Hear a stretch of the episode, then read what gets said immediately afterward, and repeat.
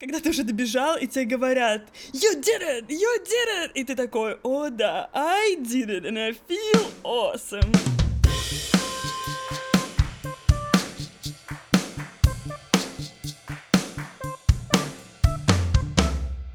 Всем привет! Это подкаст «Наташа, куда ты идешь?». Меня зовут Арина Пшеничная, я работаю на Уральской биеннале, но совсем скоро буду работать в IT. Меня зовут Наташа Королева, я работаю в студии социокультурного проектирования Гонза Дизайн и занимаюсь исследованиями и пиаром. И иногда организовываю какие-то городские мероприятия. Катаюсь на яхте, еще люблю ездить на поезде. Да-да-да. С Ариной мы живем в разных городах. э, Distance relationships у нас. И... Distance friendship, сори. И мы... Ну, когда мы... Ты бы хотела больше. Of course. А, и мы созваниваемся достаточно редко, но надолго. Недавно Арина мне сказала, что когда я звоню, и она мне не перезванивает, это потому что она знает, что это будет, типа, часа на три. Ам, вот, но мы обсуждаем какие-то, мне кажется, супер важные переходные вещи, как я сейчас... Мы закончили один э, факультет в одном и том же году, и вообще мы дружим с первого курса, э, поэтому мне кажется, что... Да мне не кажется. Ничего мне не кажется. Поэтому вместе записываем подкаст.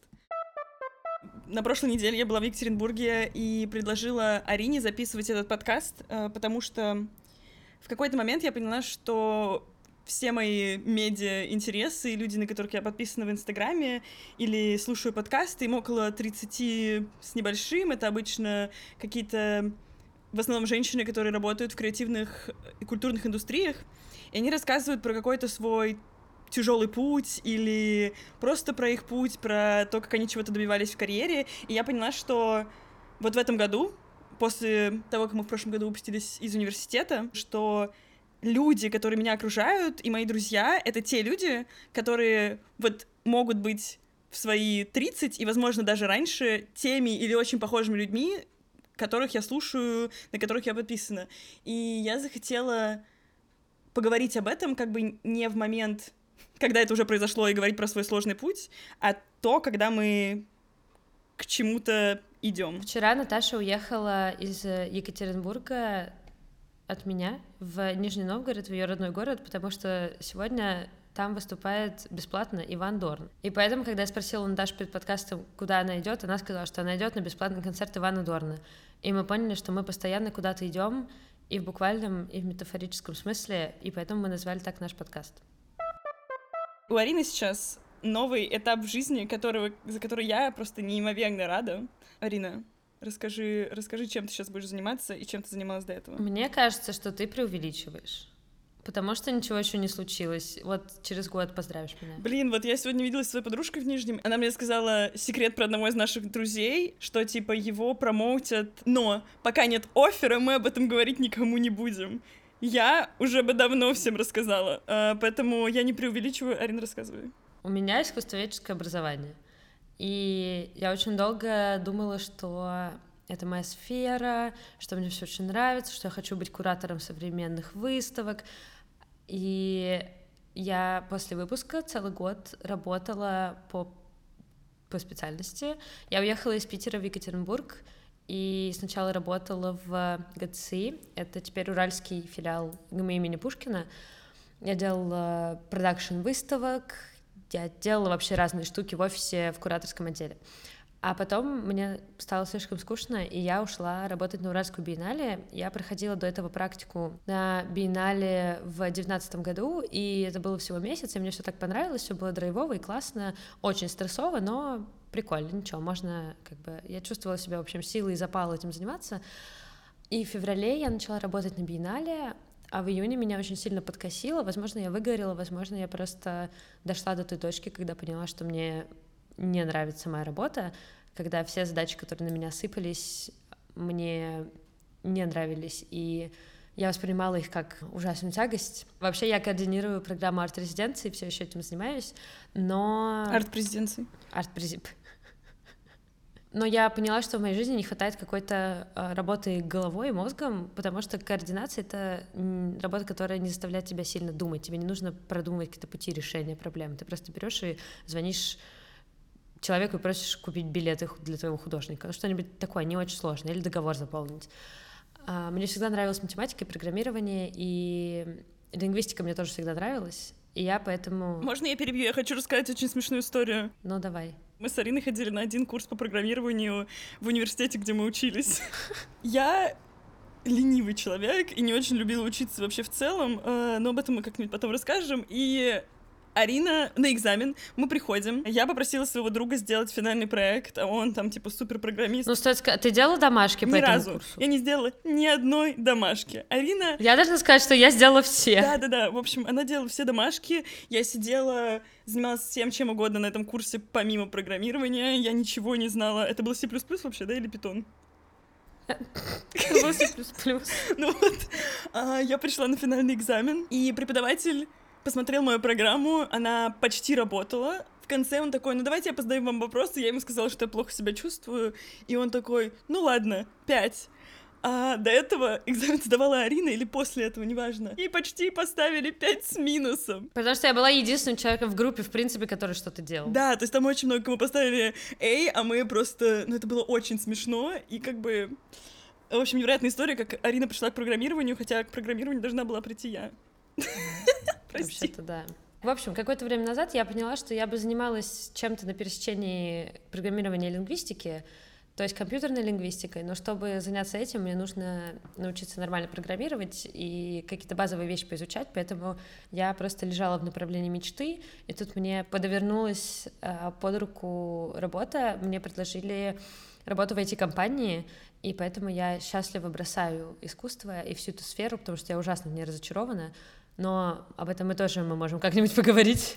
Поэтому теперь я пойду работать в IT, в образовании, научусь кодить и буду вообще классной девчонкой. То есть все поняли сейчас, что я вообще не преувеличивала, потому что это просто охренеть как круто. Арина идет работать в IT. Опять же, мне кажется, что я так на все смотрю, потому что я вижу в голове этих 30-летних людей, от которых, которые мне очень нравятся. Я думаю, я не то что соотношу это как- как-то с точнее, я соотношу, не напрямую, но точно какие-то косвенные сравнения я делаю того, что, блин, это так, такая крутая идея, что, типа, человек пойдет работать в IT с искусствоведческим образованием, тут такая междисциплинарная огромная штука, и это настолько развивает все, короче, очень глобально, и в будущее на это смотрю, хотя уже сейчас это очень клевая работа, и ты такая молодец. Спасибо. Но знаешь, что я тебе хочу сказать? Знаешь, почему, наверное, я этому не так сильно радуюсь, по крайней мере, сейчас? Наверное, во-первых, мне нужно увидеть какой-то результат своей работы, но для наших э, слушателей я должна сказать, что я не буду программировать ничего не зная, я буду заниматься редактурой онлайн-магистратур. Вот, но все мои друзья, с которыми я общаюсь, по большей части, им около 30 или чуть-чуть за 30. И я автоматически себя ставлю на уровень с ними. И я понимаю, что там вот что я не там, где они. Хотя, по сути, так как мы общаемся, дружим и хорошо э, друг к другу относимся, и у нас схожие интересы, нас ничего не отделяет друг от друга.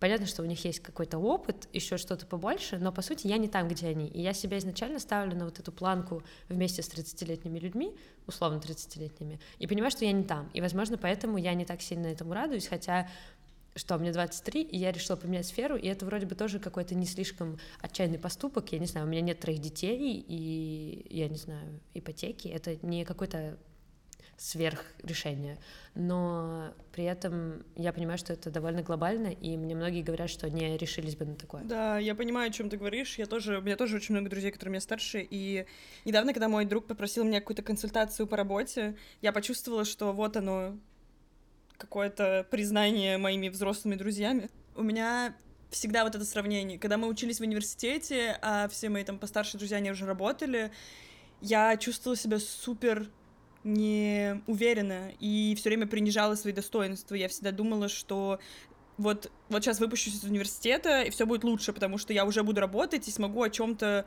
потому что я всегда работала со второго курса, но у меня будет вот эта приближенность к постоянной взрослой работе.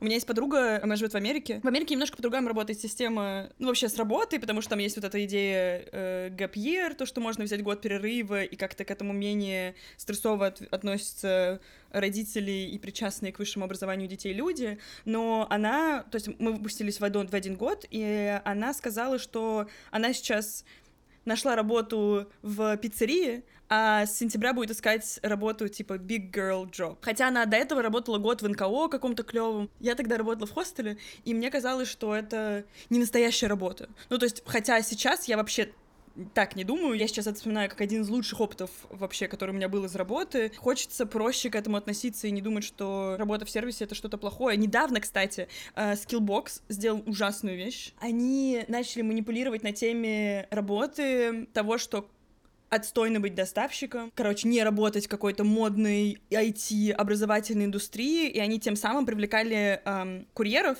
на свои курсы.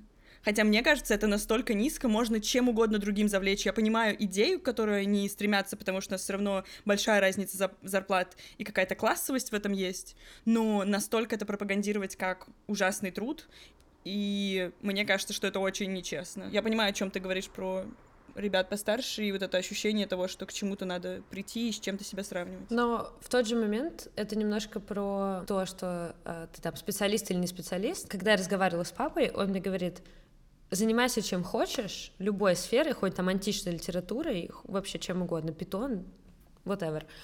Но как бы я бы хотела, чтобы ты состоялась как специалист. Вообще, ты хоть что делай, просто э, стань профессионалом. Но я просто не понимаю, во-первых, где границы вот этого профессионализма. Mm-hmm. Но в тот же момент я понимаю, что, видимо, есть эта грань, после которой я смогу уважать вообще то, что я делаю, ну и считать, что я делаю это на достойном уровне. Но это и про самооценку тоже. Угу. Недавно об этом думала, кстати, про то, что, ну, в какой-то момент э, становится на работе чуть легче. Ну, то есть вот есть момент, когда ты такой, я уже знаю, что я делаю, я уже, ну, то есть я в Гонзе, в студии, в которой я работаю, работаю сейчас ровно год. В какой-то момент я понимаю, что это не супер просто, там все время какой-то челлендж, но в какой-то момент я чувствую уверенность там в рабочей коммуникации, в том, я не знаю, какие письма я пишу, потому что это большая часть моей работы коммуникация, или ну, вообще, какие, какие там проект менеджерские я не проект менеджер но какие-то менеджерские штуки уже приходят. И тогда я почувствовала, что, видимо, в какой-то момент, не могу сказать наперед на свои 30 лет, э, но что ты реально вот чувствуешь себя сформированным специалистом в чем-то. И, возможно, это не про навыки, ну, какие-то конкретные, потому что все равно мы сейчас не, ну, типа, рынок труда выглядит по-другому, и мы уже не стремимся к какому-то одному скиллу или там к пяти скиллам, к какому-то набору, но вот это чувство, что ты можешь чему-то научиться, или что у тебя уже есть какой-то корсет, каркас э, вещей, которые ты там в рабочей коммуникации, в образовании, в чем угодно другом ты можешь делать, вот это, наверное, мне очень нравится, что это чувство появляется. Но я не думаю, что он пройдет и придет какой-то момент, типа, я все могу, я больше, мне просто вот э, давайте мне деньги, я буду делать свою работу за пять минут. Но тут еще интересно, что когда ты работаешь на менеджерской позиции или на координаторской, это позиция, в которой у тебя нет конкретных навыков, когда mm-hmm. ты можешь коммуницировать, ты можешь звонить, ты можешь, да. Э, ты знаешь, как заполнять договор, ну, как бы тут очень много деталей, но, по сути, ты не можешь прийти в какую-то компанию и сказать, вы знаете, я умею вот это. Но это, опять же, про soft и hard skills, когда ты можешь прийти и сказать, я умею программировать, я программирую на питоне уже несколько лет, mm-hmm. и у меня есть вот такой вот, э, вот такие кейсы. И мы говорили об этом э, с моей коллегой и подругой, и я говорю, у меня ощущение, что я ничего не умею, потому что у меня нет какого-то навыка, за который я могу зацепиться и который могу предлагать работодателям. А она говорит, вообще-то это самые ценные сотрудники, потому что ты можешь все, ты можешь менеджерить, ты можешь координировать, ты можешь управляться вообще ситуацией, какая бы она ни была. Но я не уверена, что все-таки компании в зависимости там, от размера, конечно, и локации готовы это принимать. Мне кажется, что многие еще работают на примере того, что дай нам А, и мы заплатим тебе Б, и все. Да, я, блин, может, я слишком какая-то самоуверенная, но мы с Ариной закончили факультет свободных искусств э, Санкт-Петербургского государственного университета. Факультет дает ощущение какой-то вот гибкости, коммуникативных навыков, всяких таких штук. Но я открываю вакансию какую-то, ну, когда я искала работу, и мне до сих пор интересно смотреть вообще, какие новые вакансии появляются, поэтому периодически я открываю вакансии, их смотрю. Я не присылаю резюме, но я вот просто мне интересно.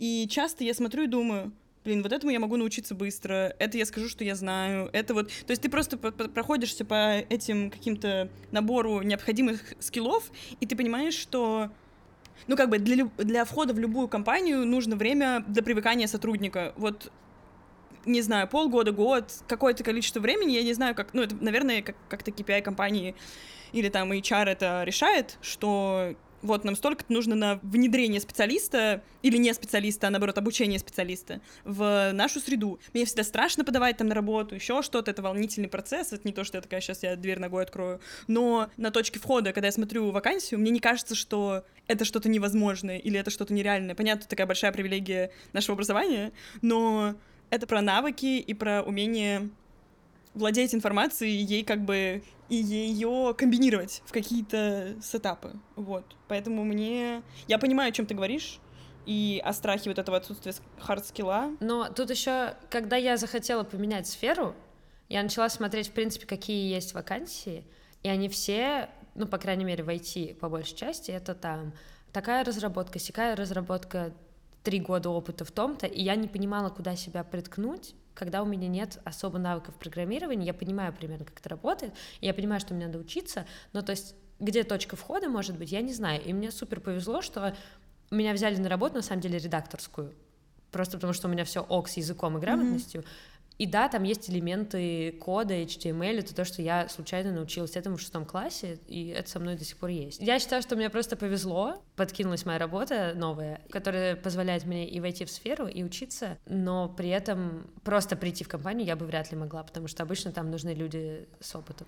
Да, я как э, человек, который все время берется за несколько дел одновременно, в какой-то момент я чувствую, что ну, работает что-то другое. Работает, вот как я говорила про опыт коммуникации, что ты всему научишься в организации, не знаю, вот не так давно мы организовывали акцию на работу на велосипеде. Это был такой, даже не парт-тайм работа, это было какое-то небольшое количество моего времени в неделю, но я уже понимала, я никогда не организовывала большие городские мероприятия. Я смотрела на свою сестру, как она организовывает большие мероприятия, я ей там помогала, ассистировала, но тут у нас была реальная большая задача на всего четверых человек.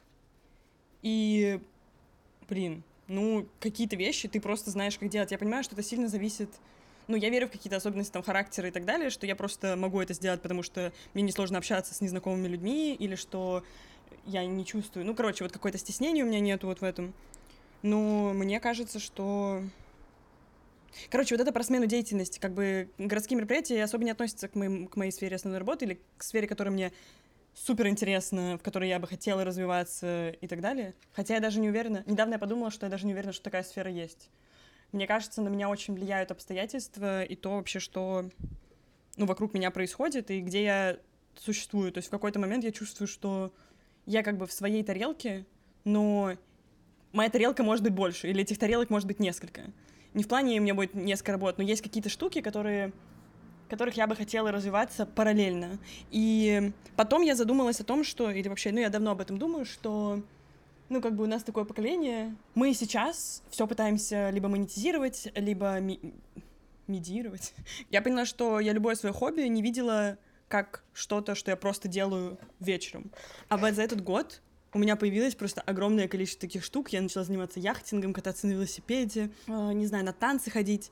И я не думаю об этом как о том, что потом я куда-то с этим выйду. От этого появляются куча soft skill ов и физической подготовки. Это тоже про смену деятельности и про гибкость. Ну, кстати, вот про переходный момент. Эм, когда я работала в хостеле еще полтора года назад, по сути дела, это тоже была смена деятельности. Мне очень стыдно это говорить, но я тогда училась в университете, и я не воспринимала работу в сервисе, работу в хостеле как мою там будущую основную деятельность. Я всегда думала, что я в какой-то момент уйду. Но ушла я не по собственному желанию, а потому что я еще училась в университете, а из-за начала карантина первого. И как бы вс- нас всех прикрыли. У меня вообще не было денег сколько, три месяца, наверное. Я приехала домой к маме. У меня идеальная арендодательница, которая не брала с нас денег тогда э, за мою квартиру в Питере. И меня заставила, по сути дела, что-то, ну, искать big girl job. Не хочу к этому так относиться, потому что я уже объяснила про работу в сервисе.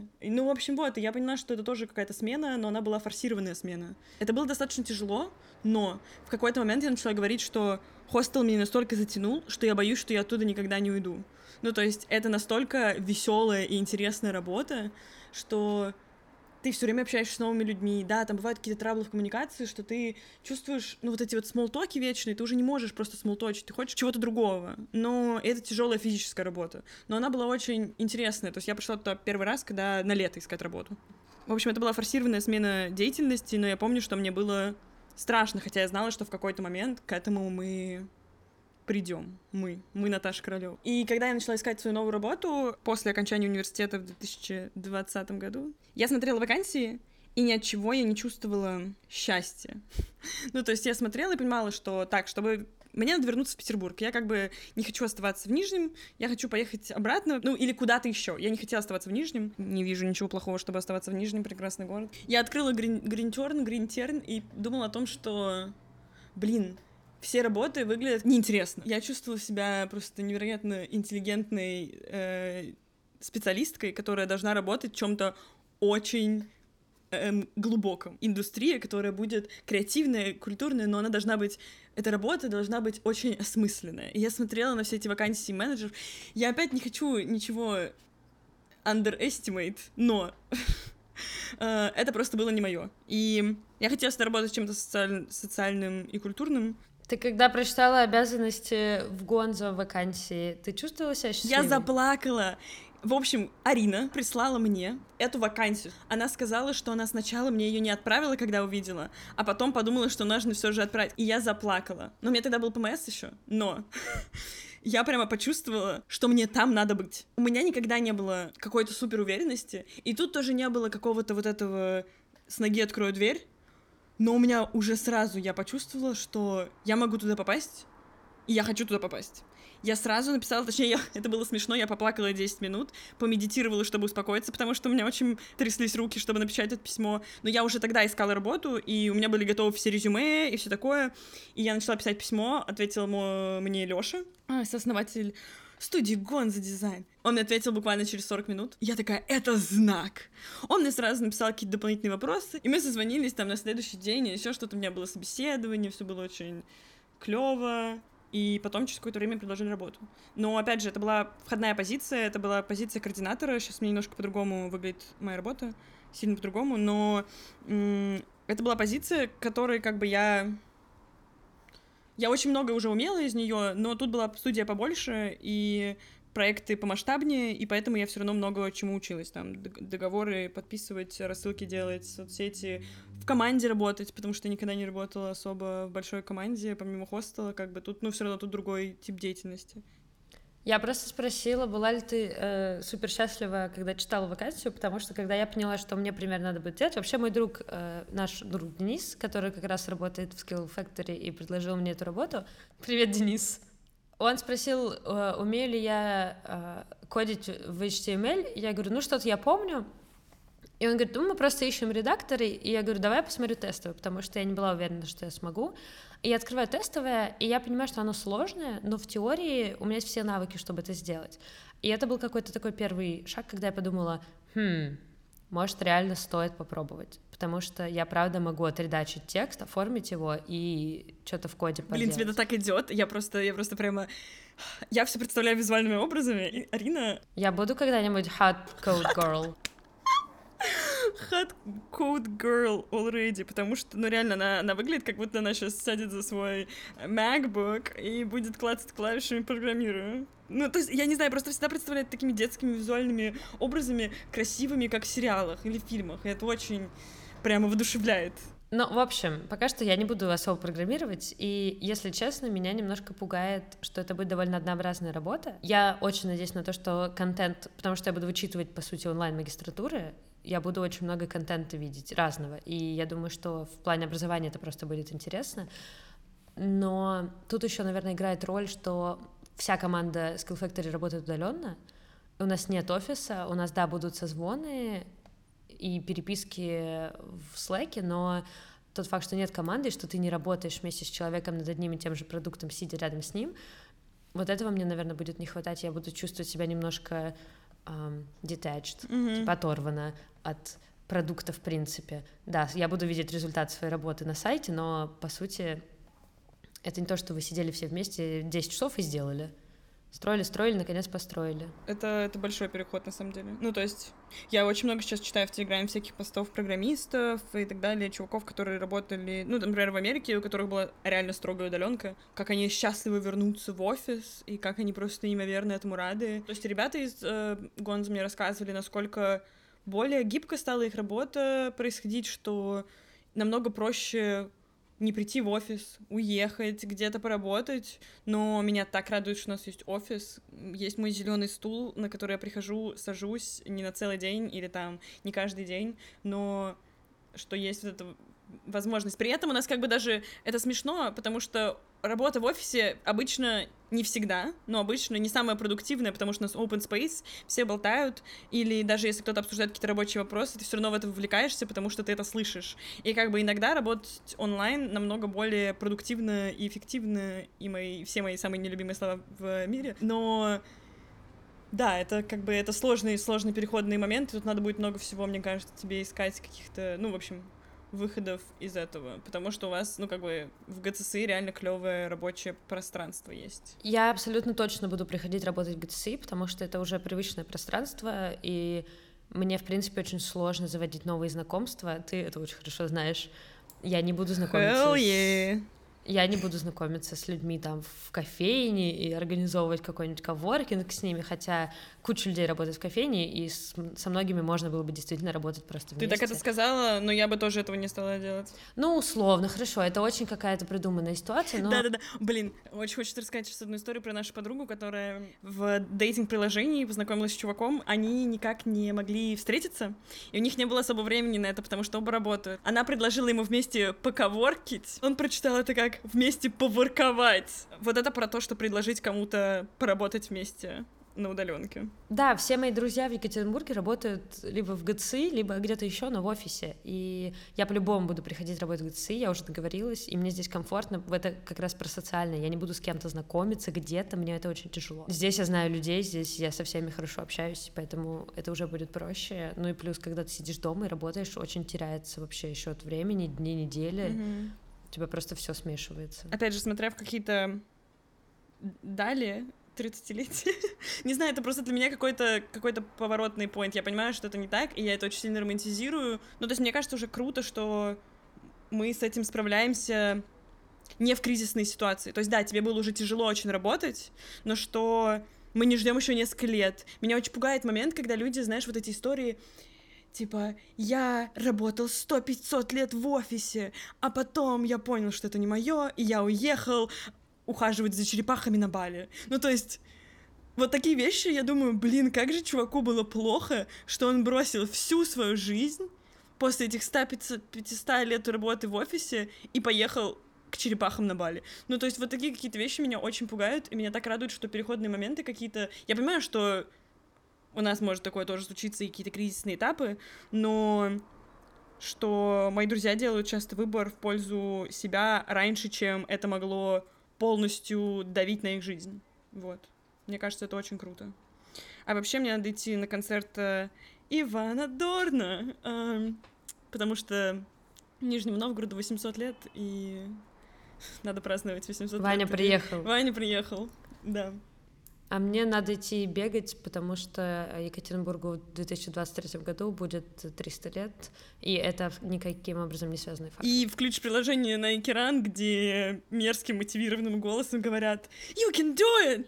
You can do it!» Меня сдолбали э, тренировки у них, которые где тренер Коуч Беннет, коуч Беннет, коуч Беннет коуч Беннет слишком много базарит. Мне кажется, коуч Беннет очень хат. Да, ты видела его без усов? А я даже его фотографии не видела. По голосу он очень хат. А ну, слава Это богу. человек, который хвалит меня, когда я побегала, как бы. Они говорят очень много важных вещей, но почти всегда мне хочется им сказать «заткнись просто». Я скажи мне you can do it и больше ничего не говори. Поэтому, когда у меня просто recovery run на полчаса, я включаю себе только пробежку на время, mm-hmm. да, без коучинга и бегу. Но сегодня у меня, а, скорее всего, интервалы, и я их очень люблю, и надо... А, кстати, здесь можно будет ставить ту э, смешную штуку про Nike Run. You press start, and we're running. We've started just like that. So simple. Not easy, just simple. I'm Coach Bennett, the Nike Running Global Head Coach. Он сказал, uh, очень классную вещь один раз. Если ты нервничаешь из-за чего-то, значит, это для тебя важно. Блин, это очень мило. Бег... Коуч Беннет просто бог, но базарит дофига. Ладно, мы с вами были Наташа и Арина, и мы пошли. Всем пока. Всем пока.